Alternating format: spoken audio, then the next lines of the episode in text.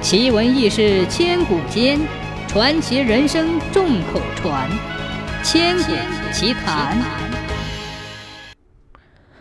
清朝时期，宁阳县东有个大户人家，家主梁秉川年轻时跟随父亲在江浙一带经商，赚得盆满钵满。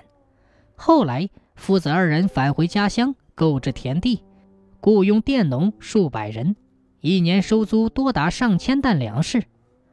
父亲寿终正寝，偌大的家业就传到了梁秉川的手里。梁秉川有一妻一妾，妻子巧凤生有一儿一女，名字叫做梁继业，从小娇生惯养，目中无人。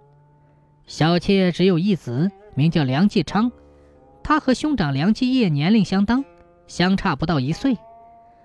田氏自知母子二人地位低下。时常叮嘱儿子季昌事事隐忍，千万不要和哥哥一争高低。有一天，十岁的季昌在院子里玩纸鸢，哥哥季业从外面归来，看到纸鸢上去就抢，两个孩子你推我搡，扭打在一起。大夫人巧凤见状，从屋里冲出来，朝着季昌就是两巴掌。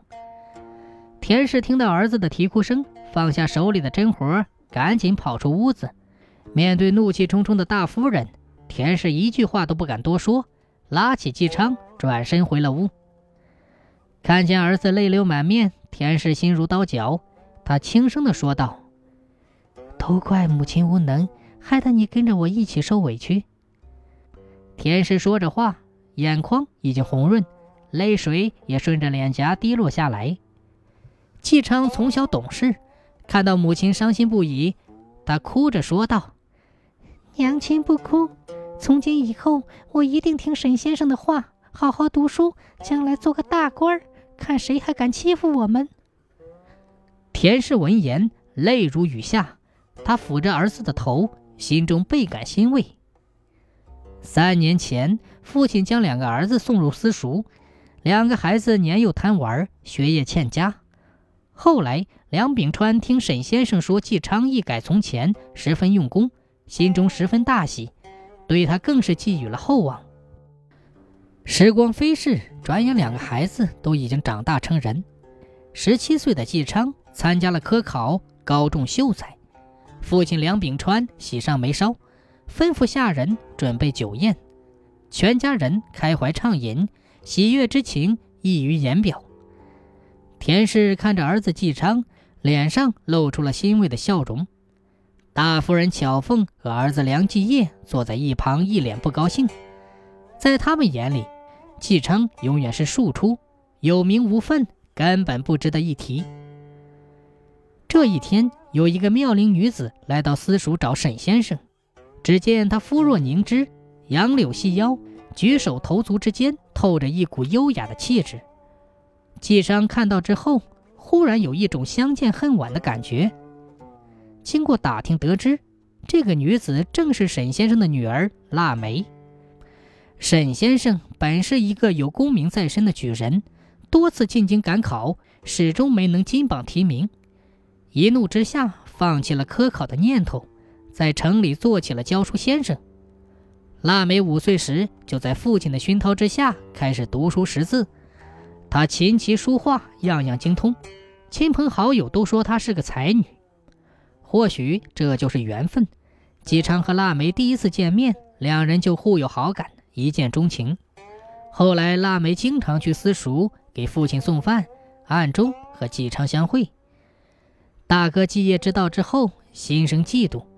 从小到大，他都充满了优越感，根本见不得季昌比自己好。时隔不久。季业和父母提出想娶腊梅为妻。男大当婚，女大当嫁。梁氏夫妇不明真相，欣然应允。梁秉川托人去沈家提亲。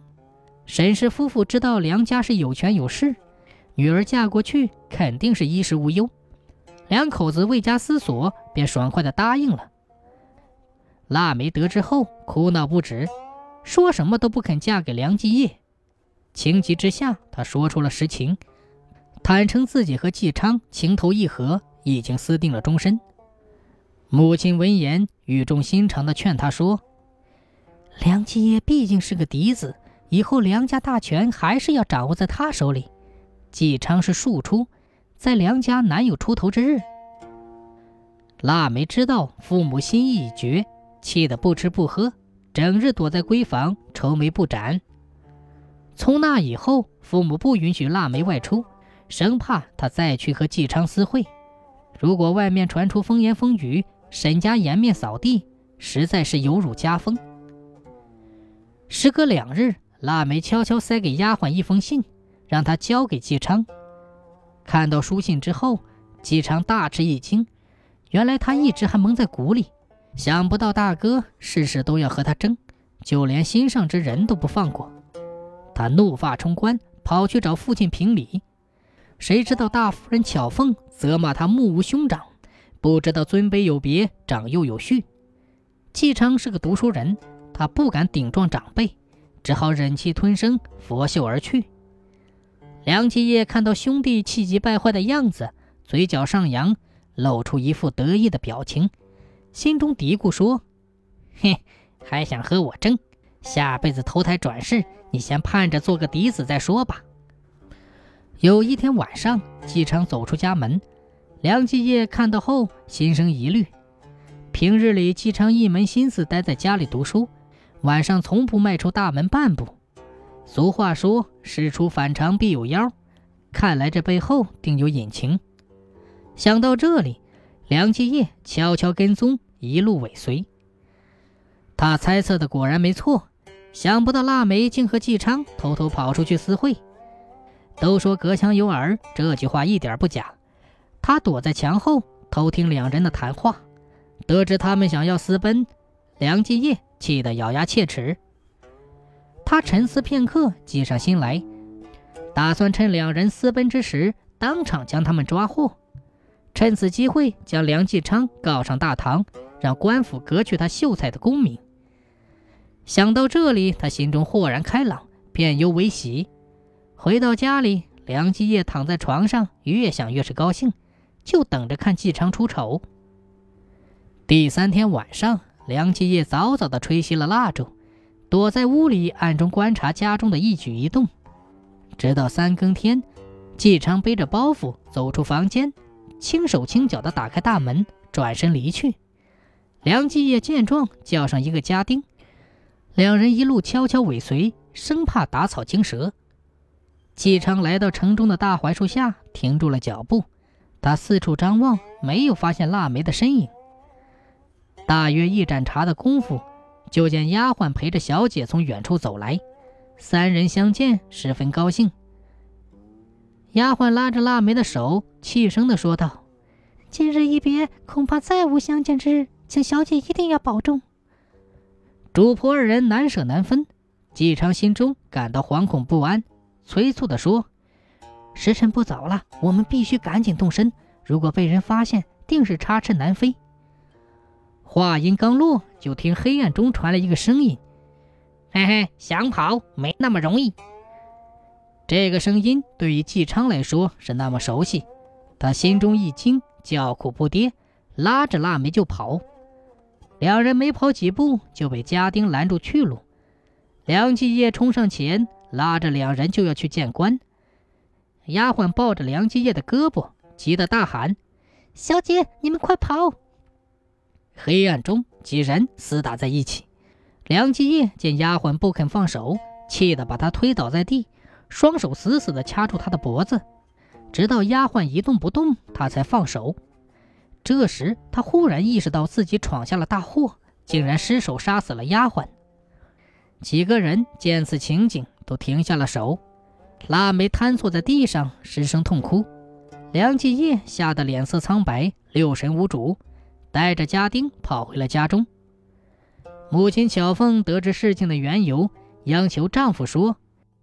我们可就这么一个儿子啊！你一定要想想办法救救继业呀！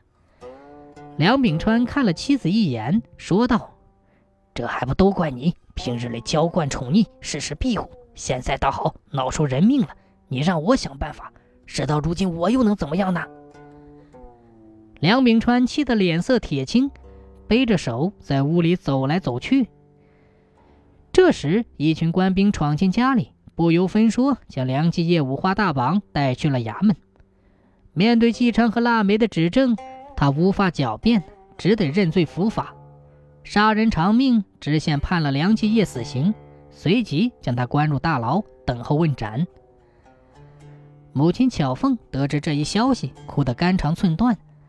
她打点好狱卒，母子二人在牢里相见，抱头痛哭。梁继业悔不当初，没想到和纪昌争来夺去，最终落得个竹篮打水一场空的下场。两个月后，梁继业被开刀问斩，母亲巧凤经不住打击，悬梁自尽。父亲梁秉川深明大义，权衡再三，同意让季昌娶腊梅为妻，一对有情人终成眷属。